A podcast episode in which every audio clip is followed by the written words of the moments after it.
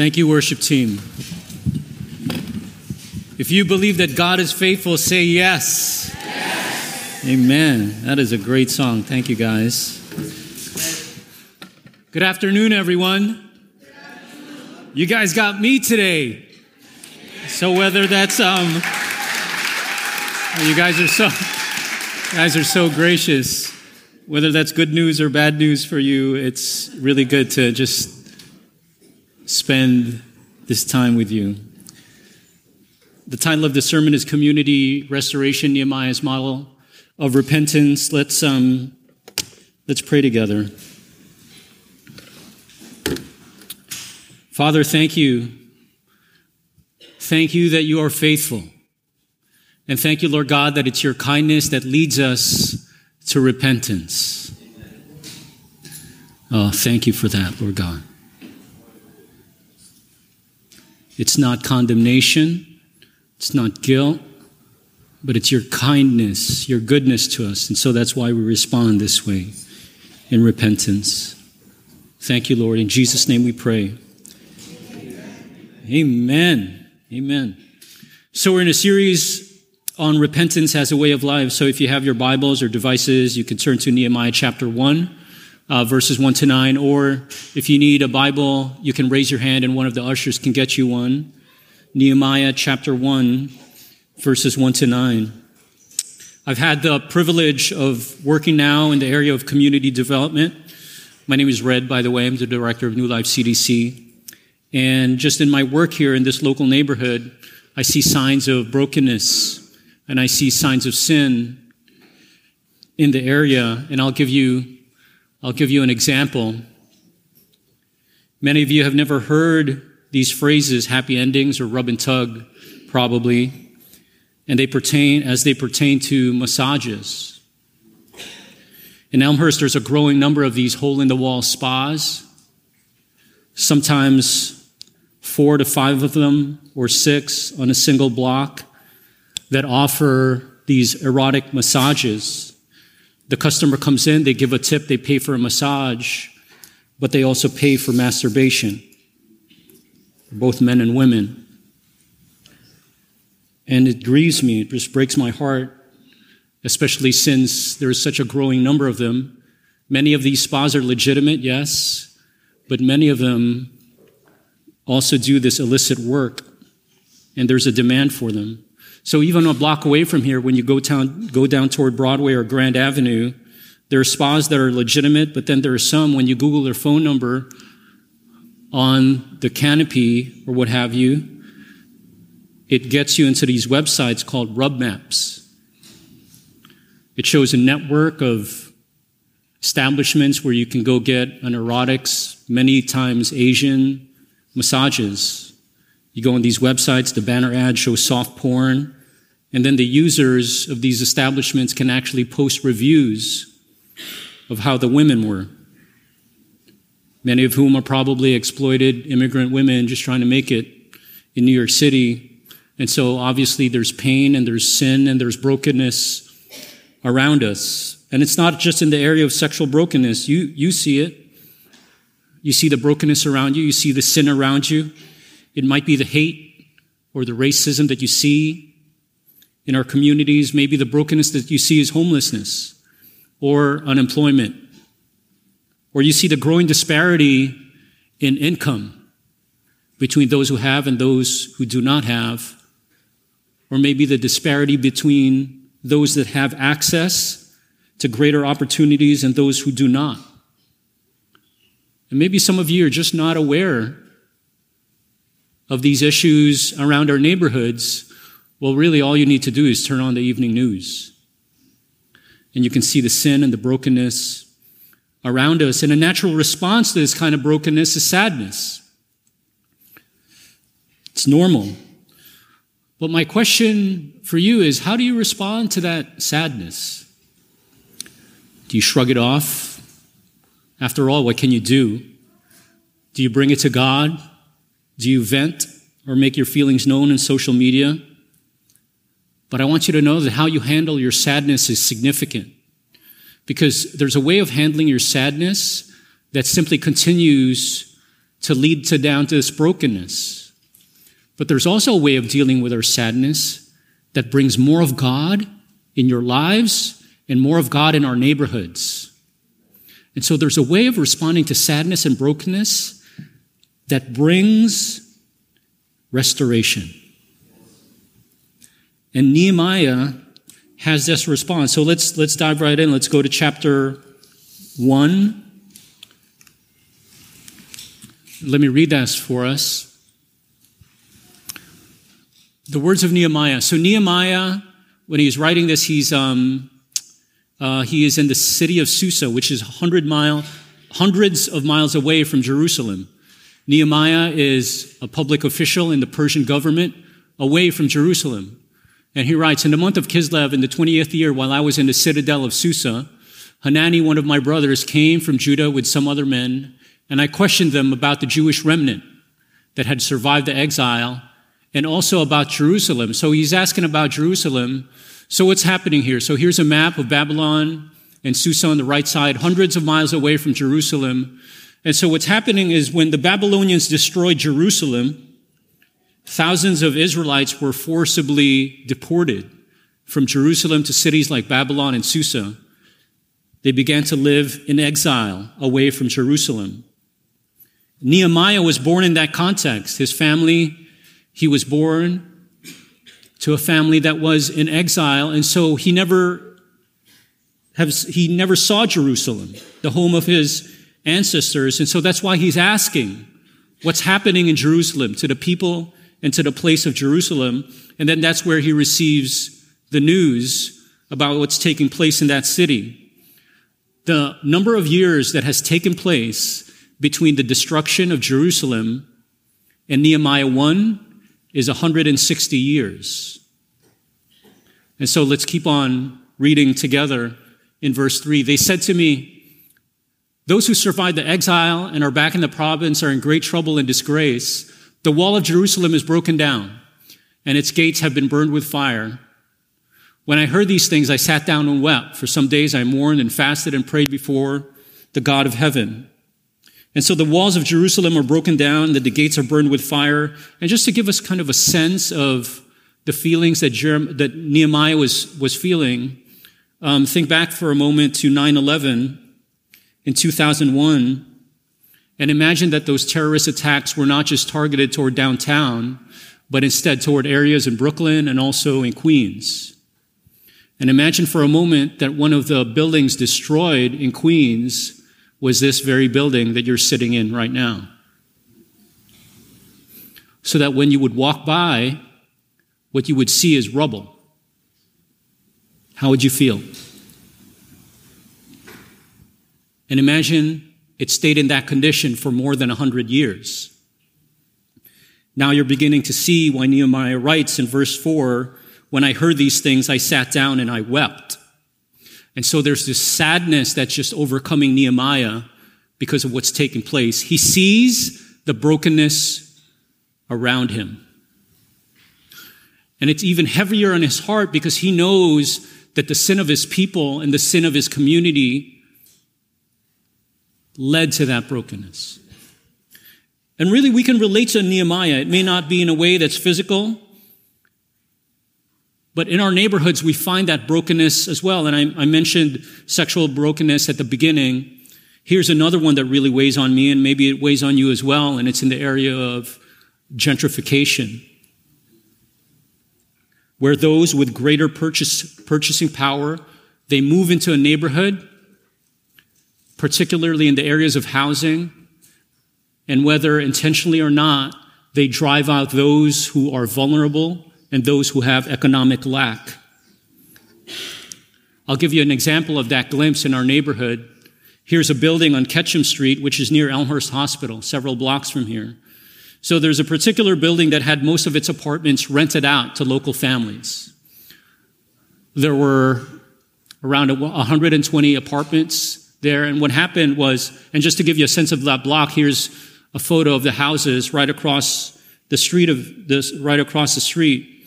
What happened is that there's a, a developer from Douglaston, Queens that, that came and purchased 116 of these apartments, 90% of that building, with the intention of renovating and then reselling as co ops. And so, if you're renting in that building, how would you feel? Maybe you would feel anxious. Are you going to stay or not? Or I imagine some of those 116 families maybe felt excitement because is it possible that they could afford one of these apartments that would be going on the market soon after the developers purchased it? Well, if you were one of those families, the average income in that particular neighborhood near Elmhurst Hospital is around $36,000. So, what would be the affordable price for them if they were to purchase a co op of $150,000 to $200,000? Unfortunately, what happens is that more than 100 families are displaced, and then after the renovation, the developer lists the apartment for sale. So, this is what it used to look like. I drove by, and that's what the place looks like now. It looked nice. It's nice. And so I was just curious to see who the brokers were. I looked up at the prices. And so if a family in that neighborhood can afford that co-op for 150 to 200K, a two bedroom in that Berkshire apartment building was listed at 635,000 and that went into contract. Some of you are saying, hey, that's a good deal. What's a three bedroom list for? It was listed a three bedroom with two bath is $720,000. So the new owners created housing in our neighborhood, but not for our neighbors. Imagine I said, let's evict hundreds of families from this neighborhood. Let's create nicer housing that none of them could afford. And so there are forces like this, like gentrification and development and displacement, that are like these powers that muscle their way through a neighborhood like this slow, powerful bulldozer. And it brings sadness. And there's this one resident that put it, it feels like a hostile takeover. What she was say, saying was, there's brokenness around me. There's brokenness when development leads to the displacement of hundreds of families. And I know I'm not alone in feeling these sad, sadness. It may not exactly be in the areas of housing, but you guys express the same sadness in response to the brokenness in your own communities or in this one. You express how much sadness you get when you see so much fear in the immigrant communities in this political climate, or how the prison system is destroying communities of color, or how there's such a lack of concern for the environment. Or in a spiritual setting, somebody pointed out to me that 50% of the kids growing up at church walk away from Jesus by the time they're in college. And then somebody else pointed out this one to me the largest age group that consumes, largest age group that consumes online porn, online pornography, is the age group of 12 to 17 year old. Thanks for the great message, Red. and so the question is how do we respond to this kind of brokenness around us? And that's where Nehemiah comes in because there's a way to respond to sadness and brokenness that births more of God in your life and in your neighborhoods. There's a response to sadness and brokenness that leads to restoration. And so let's look at what Nehemiah does, starting in verse 4. It says, When I heard these things, I sat down and wept. For some days I mourned and fasted and prayed before the God of heaven. Then I said, Lord, the God of heaven, the great and awesome God who keeps his co- covenant of love with those who love him and keep his commandments. And so there's a recognition of the love of God there. And then he says, I confess the sins we Israelites, including myself and my father's family, have committed against you.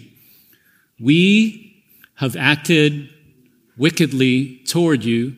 We have not obeyed the commands, decrees, and the laws you gave your servant Moses. And so Nehemiah repents. And then he continues, Remember the instruction you gave your servant Moses, saying, Now this is God speaking, if you are unfaithful, I will scatter you among the nations. But here's a very simple definition of repentance. If you return to me and obey my commands, then even if your exiled people are at the farthest horizon, I will gather them from there and bring them to a place I have chosen as a dwelling place for my name. And so Nehemiah sees the brokenness in the community. It brings him sadness. And his response is repentance. Why is that his response? Repentance is his response because he sees the connection. He sees the connection between the brokenness around him and the disobedience of his people. And he makes that connection. He sees what is broken around him and how he participated in that same brokenness. He makes that significant connection. And so a question for us today is, is there neighborhood brokenness that we see that we have participated in? And so God has revealed this in my life and how He showed me that same connection where I feel the sadness about these illicit massages taking place in my neighborhood, and yet my past porn addiction really contributed to that industry. And so my behavior was part of the problem. I feel the sadness about the displacement of the poor by profit driven builders. But then I recognize that in my own real estate investment, I did the same thing. And so it might be similar for you when you say, I feel sadness about how we neglect the homeless, and yet we do the same. Or how so many people, you're sad about how so many people don't know Jesus. And yet you don't really talk about Jesus, nor what he has done in your life. Or you're sad about the condition of racism and hate in our communities or government. But then you yourself don't reach out to people of different color. And so maybe you've missed the connection that I pray the Holy Spirit reveals to us today through the actions of Nehemiah. And so just as Nehemiah's response was repentance, our response to the sadness that comes from brokenness needs to be repentance as well. And when, and when we respond in repentance, restoration comes. Restoration comes. And so I, I, just, I just need to take a few moments to explain why repentance is such a superior response to sadness and brokenness as compared to other responses when you see these kind of conditions in your neighborhood. One response is sadness paralysis. We do nothing. And it's not that we don't care, we just don't know what to do. The issues are so complex. We just shrug our shoulders and then we move on. And we say, that's just the way it is. And so here the late hear the words of the late urban philosopher Tupac in one of his rap songs that I really liked.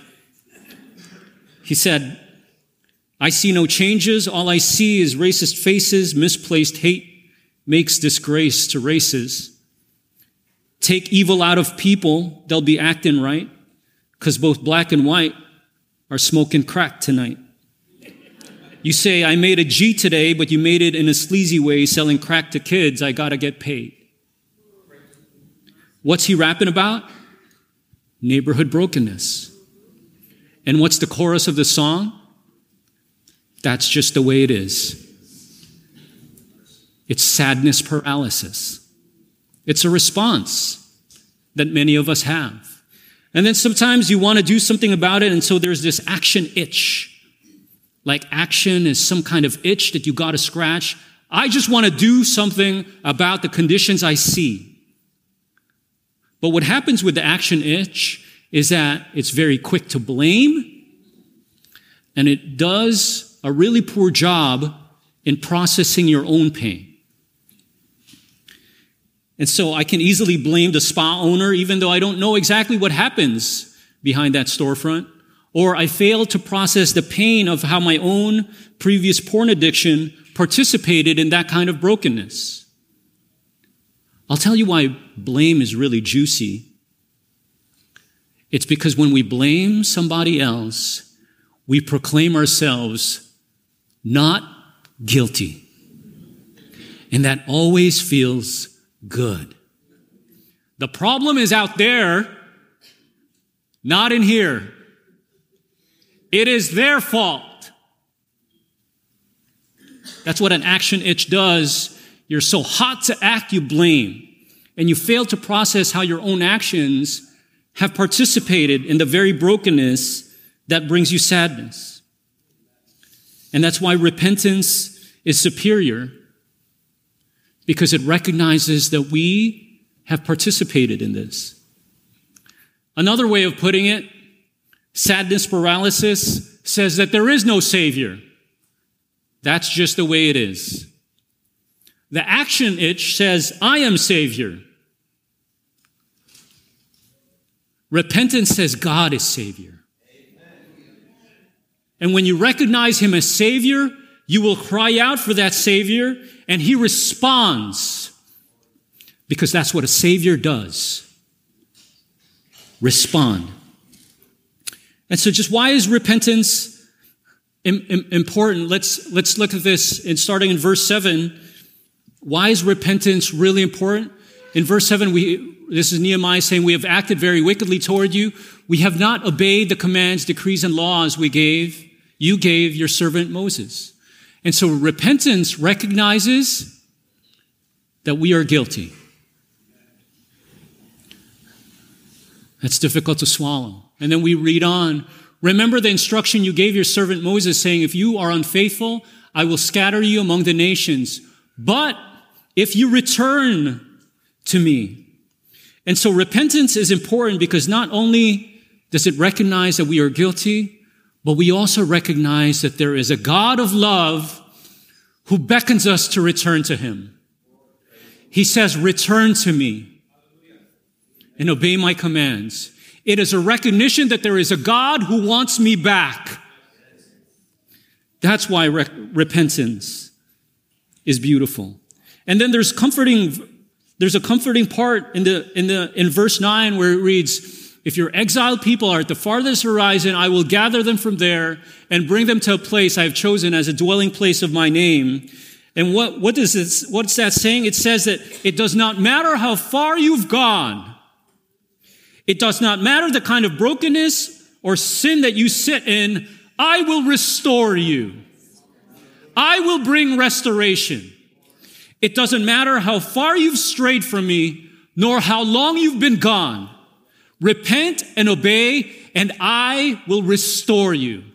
I will bring restoration, our Father God says.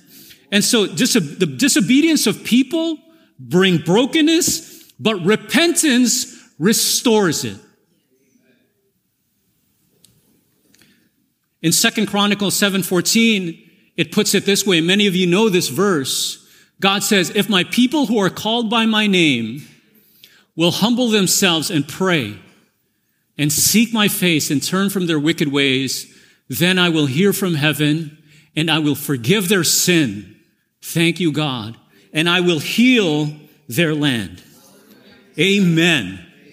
Amen. And so what does Nehemiah do? He, he begins to confess the sins of his neighborhood. He confesses the sin of the nation. There is nationwide brokenness, which warrants nationwide repentance. Because citywide brokenness warrants citywide repentance. And so he recognizes that. And then as he confesses the sin of his people, he says, myself included. But wait a second, Nehemiah. You've never been to Jerusalem. How are you responsible? That's where he makes the connection. That there is a connection between personal sin and community brokenness. And he sees that. And he confesses not only his own sin, but also the sin of his family. Confessing generational sin that seems to be passed down. And so Re- Nehemiah recognized that the sins that began with his forefathers need not continue with him. And so he, he repents. The sins of your fathers need not continue with you. And so the sins that your fathers committed, or your mothers committed, your grandparents committed, can stop with you with repentance and obedience. Praise God. And so there's another part of repentance here that's shown in Nehemiah chapter 2. There's another part of repentance that's not just confessing of sins. There's another part of repentance where he enters into the brokenness. He enters into pain. In chapter 2, it reads, I went to Jerusalem, and after staying there three days, I set out during the night with a few others. He finds community. I had not told anyone what my God had put in my heart to do for Jerusalem. By night, I went, examining the walls of Jerusalem, which had been broken down. Jerusalem lies in ruins and its gates have been burned with fire. Come, let us rebuild the wall of Jerusalem. So there's another part of repentance that's highlighted here. He goes to Jerusalem. He travels hundreds of miles to enter into the brokenness. He walks among the ruins. That's what he does. And he does it in community. He does it with others.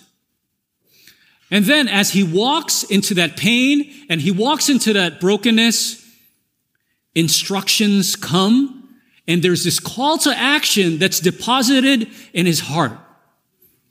How many times have we asked, God, I see this brokenness. What do I do? Well, Nehemiah had this beautiful model. There is repentance, there's a confession of sin, there's a walking into the pain and the brokenness in community with others. And then there's this call to action from God. God answers. And that's when he responds and says, Come, let us rebuild. There are some of you, you have no problem re- repenting. And you'll have a chance to do that again today when we talk about repentance as a way of life.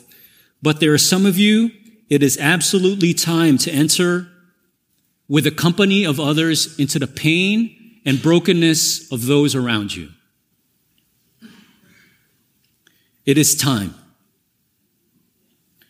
Repent if your actions have participated in the very brokenness that affects you. But then walk the ruins. What does that look like? Walking the ruins could mean hearing the stories of the homeless men and women around us. Walking the ruins could be joining in peaceful political protest after you've done the inner work of repentance. Walking the ruins might mean listening to the poor and the hurting in our communities. What might walking the ruins mean for you? And as you enter the pain and the broken, I have this hunch. I have this hunch that God will begin to place instructions in your heart. And that as you obey Him, you become an instrument of that restoration that you seek. But it begins with repentance. And so there's a question that we're really asking here when we see the brokenness around us. You see the brokenness around you and you see the sadness and you ask, how can we fix it? What can make all things new? You know what you're asking? You're asking, where are the Nehemiahs? Where are the Nehemiahs? But let me submit to you that the ultimate Nehemiah came 2,000 years ago and is present with us this afternoon. The ultimate Nehemiah left the heavens. He entered into the sin and the brokenness of our earth and he walked the ruins. And better than Nehemiah, this ultimate Nehemiah named Jesus Christ, our Messiah, does, he doesn't confess sin. He bears sin upon himself and he bears brokenness upon himself so that those who repent and come to him can receive forgiveness that comes from God and that you can receive the pardon of your sin. And when you follow him as Lord, when you follow him as Lord, you and your actions begin to be a glimpse of that restoration because it's Jesus Christ, the ultimate Messiah that says, I am making all things new. He says that in Revelations 21. I make all things new. And when we follow him as Lord, he will use you and your actions as a glimpse of that newness and restoration. You become the Nehemiah as you follow Jesus, the ultimate Nehemiah, our Messiah. That is why repentance is superior to any of these other actions. That we turn to Him as Lord, Savior, Restorer, the mender of broken walls, our Savior, who makes all things new. This is Jesus. And so just as a, just as a, just to, to tie it all together, Nehemiah's model of repentance, he, he sees the brokenness around him, the sadness. There's repentance. He walks among the ruins. And then there's this beautiful obedience that he walks through in community with others. And then in Nehemiah chapter six, it reads, they realized that this work, once the work of building the walls was done, that this work had been done with the help of our God.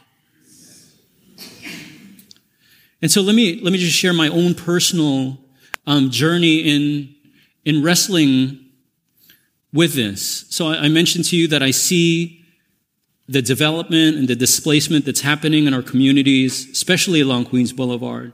And it brought sadness to me. And because I'm part of the community board, I get to some of these own, get to speak to some of these owners who come in and let us know about what they're doing. And I get it. I get it. You need to make a profit for you to be able to continue this work. I understand that. But when I talk about to these owners about making housing more affordable, they look at me like I'm from Mars. And then what do I do? Just sadness paralysis sets in with me. It sets in. And so I don't know what to do. And then there's this action itch that arises in me. I want to do something. I start blaming the developers and politicians, even though I don't really know who they are. And then I come across verses like this.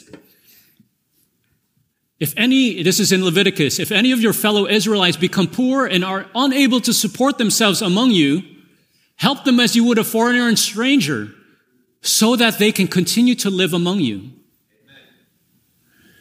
I'm like, oh my goodness, I got to do something. You know how your neighbor tells you that they can't afford the rent that they're paying?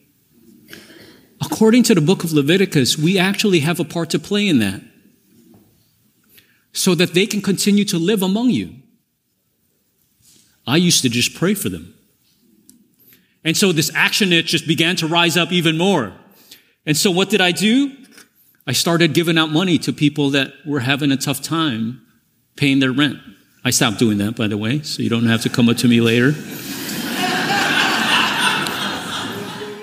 I remember um, I met this one uh, woman, mother of four. She was having trouble with her rent.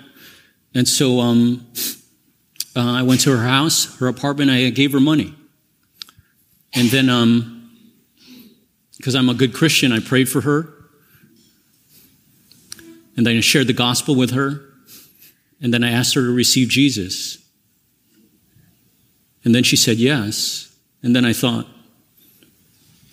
did I just pay somebody to receive Jesus?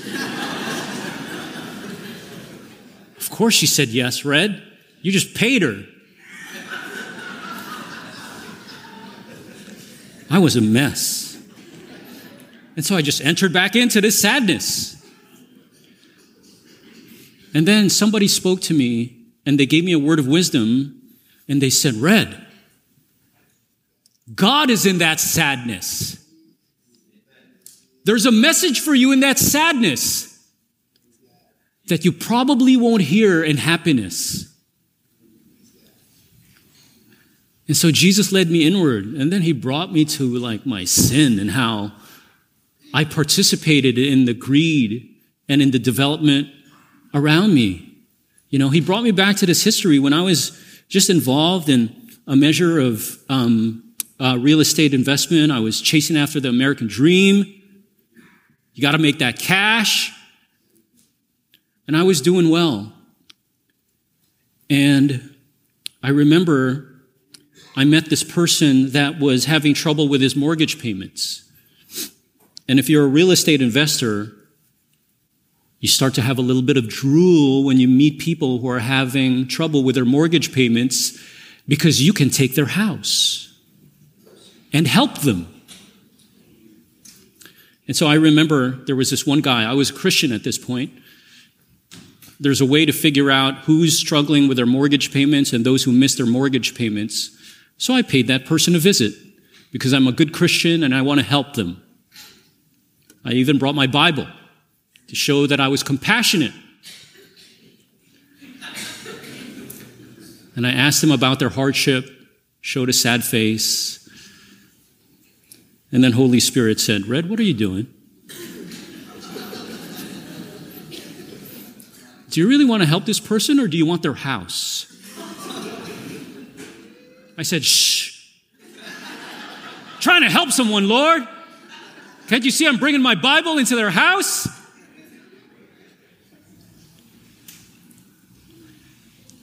I repented. I wanted that person's house so I could add it to my portfolio. And I repented. And I recognize that the brokenness that brings me sadness in this neighborhood is something that I actually participated in. And then I confess the sin of my family and how my dad was involved in something similar as well. But thank God that Jesus brings forgiveness. Oh, thank you, Lord.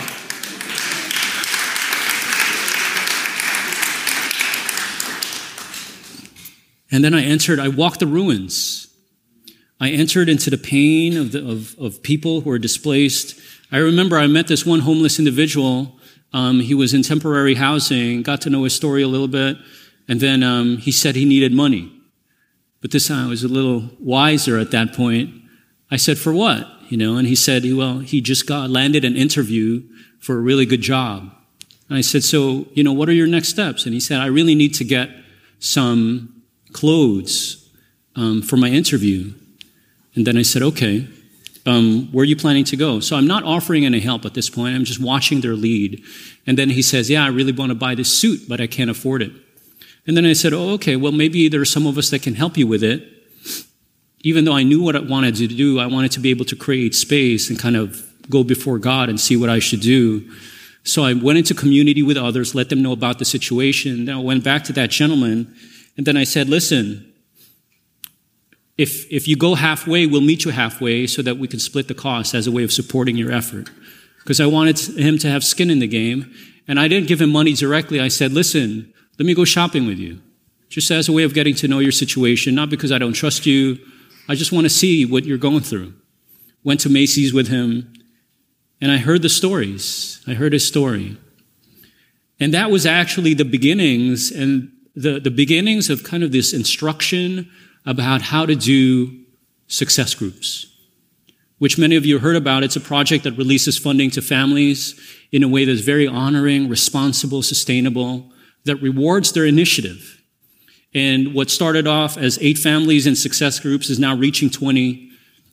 And so there's this slow restoration that's taking place. And it's beautiful. And so as we move into communion, I'd like to be able to create space and opportunity for you guys to respond. And so let me call up to the, to the front the worship team and also the folks that are going to give out communion.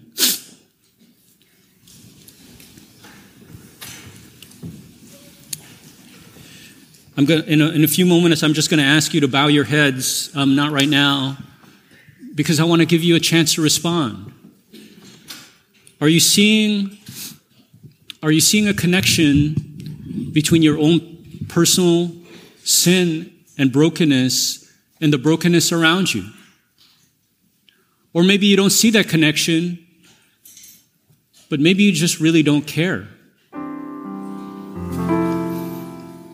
or you're in sadness paralysis or action itch, and you don't know what to do, there's a way of responding, and it's responding in repentance and acknowledging that you have participated in the same brokenness that you see. And so, would you just bow your heads for a moment? Just bow your heads because I want to give those who want to respond in repentance by simply raising your hands. And so, if you recognize that you need to repent and seek God for forgiveness, I invite you to raise your hands.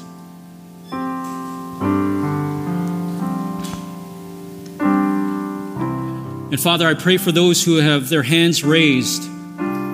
Father, receive the repentance, Lord God, that they're exhibiting now. And I ask you, Lord, bring forgiveness because of your kindness, because you beckon us to return to you. And so, upon your confession and repentance, receive forgiveness now. Amen. You can put your hands down. And so, just as a way of just talking about um, possible next steps here up on the screen, um, maybe it's time for you to engage in housing or sex or labor exploitation. You can email me about that. There's a growing number of new lifers that are getting engaged. Or maybe for you, it's time to really get involved in a small group that has a local focus. And so, missional neighborhood groups are what we call them. You can email my wife especially if you're in the Elmhurst Corona neighborhood. Or you could be part of the blood drive today in your response. You're so grateful for the blood shed for you that you're willing to shed some blood for others. There's a blood drive today in the shell room. Or in, on April 15th, there's a Jericho walk on Saturday, April 15th. You can go to nycurbanproject.com events as a way of finding out more information. And it's simply what is it? It's a walk led by Jonathan Walton, who's a new lifer, and it's a form of prayerful resistance against forces that bring brokenness. And then lastly, there's, there's communion. And so once you rise with me,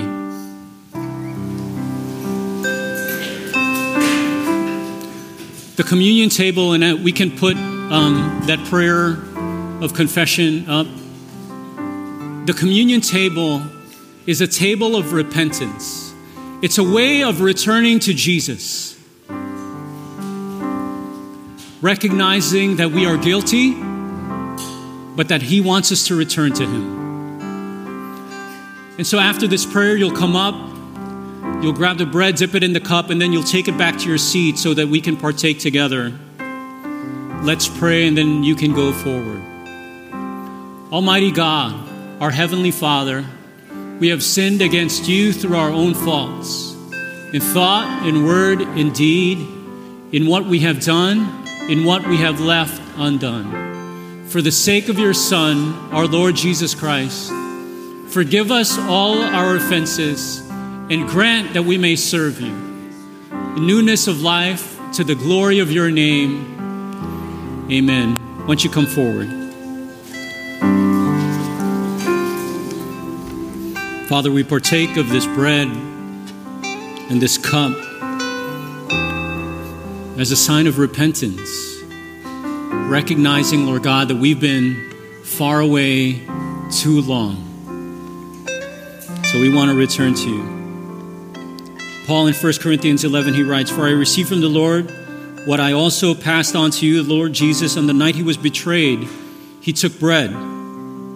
And when he had given thanks, he broke it and said, This is my body, which is for you, for your forgiveness, for your restoration. It's for you. In the same way, after supper, he took the cup, saying, This cup is the new covenant in my blood. Do this whenever you drink it in remembrance of me. For whenever you eat this bread and drink this cup, you proclaim the Lord's death until he comes. Let's partake together.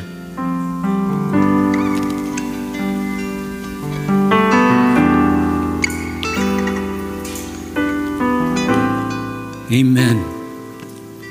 Amen. Let me call the prayer team up to my left in case you have additional business with God. You can go up to my left to the prayer team. And so if you're part of that prayer team, you can come up now. There's some of you here, you know, maybe maybe you don't know Jesus. You know of him, but you don't know him. Today could be a new day for you. Today, you can receive the forgiveness of your sins and receive Jesus Christ as Savior and as your Lord. Jesus Christ, who is the ultimate Nehemiah, because He is our Messiah.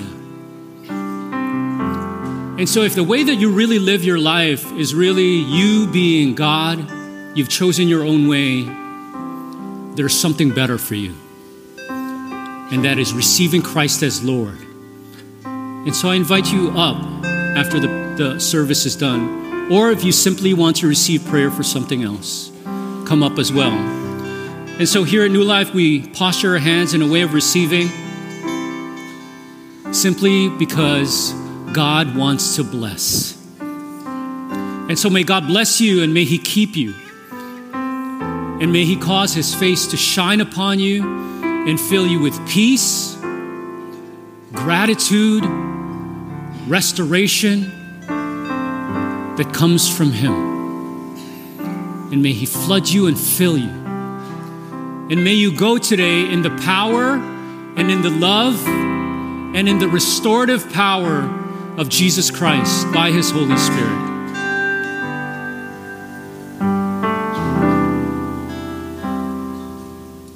Return to me, he says. Receive restoration. And everybody said, Amen. Amen. God bless you guys.